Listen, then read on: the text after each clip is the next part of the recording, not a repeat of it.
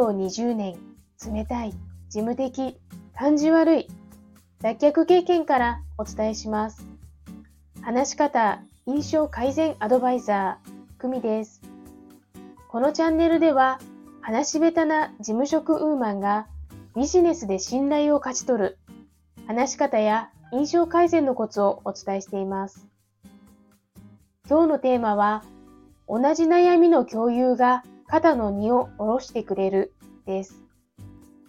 先日、話し方、印象改善のワークショップイベントを行いました。はじめの20分は、私から簡単な講義とワークショップ。残りの40分は、ご参加の方のお悩みを聞いて、私からのご提案、また他の参加の方から考えをシェアしてもらうというものでした。その中で多くいただいた感想が、個別の悩みに答えてもらったと同時に、他の方の悩みを聞いて、私だけじゃないんだとほっとしたり、新たな視点が得られて有意義だったという声です。私が他の方の考えを聞くスタイルにしているのは、私の提案が唯一無二の正解ではないと思っているからです。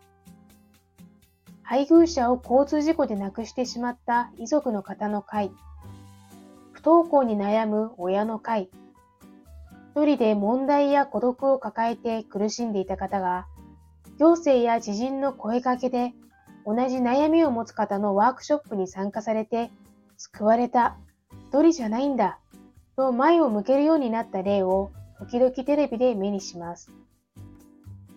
そういう場が提供できたなら私もやってよかったなと思います。私一人の考え、経験なんてちっぽけなものです。イベントを開催した感想でした。それではまた。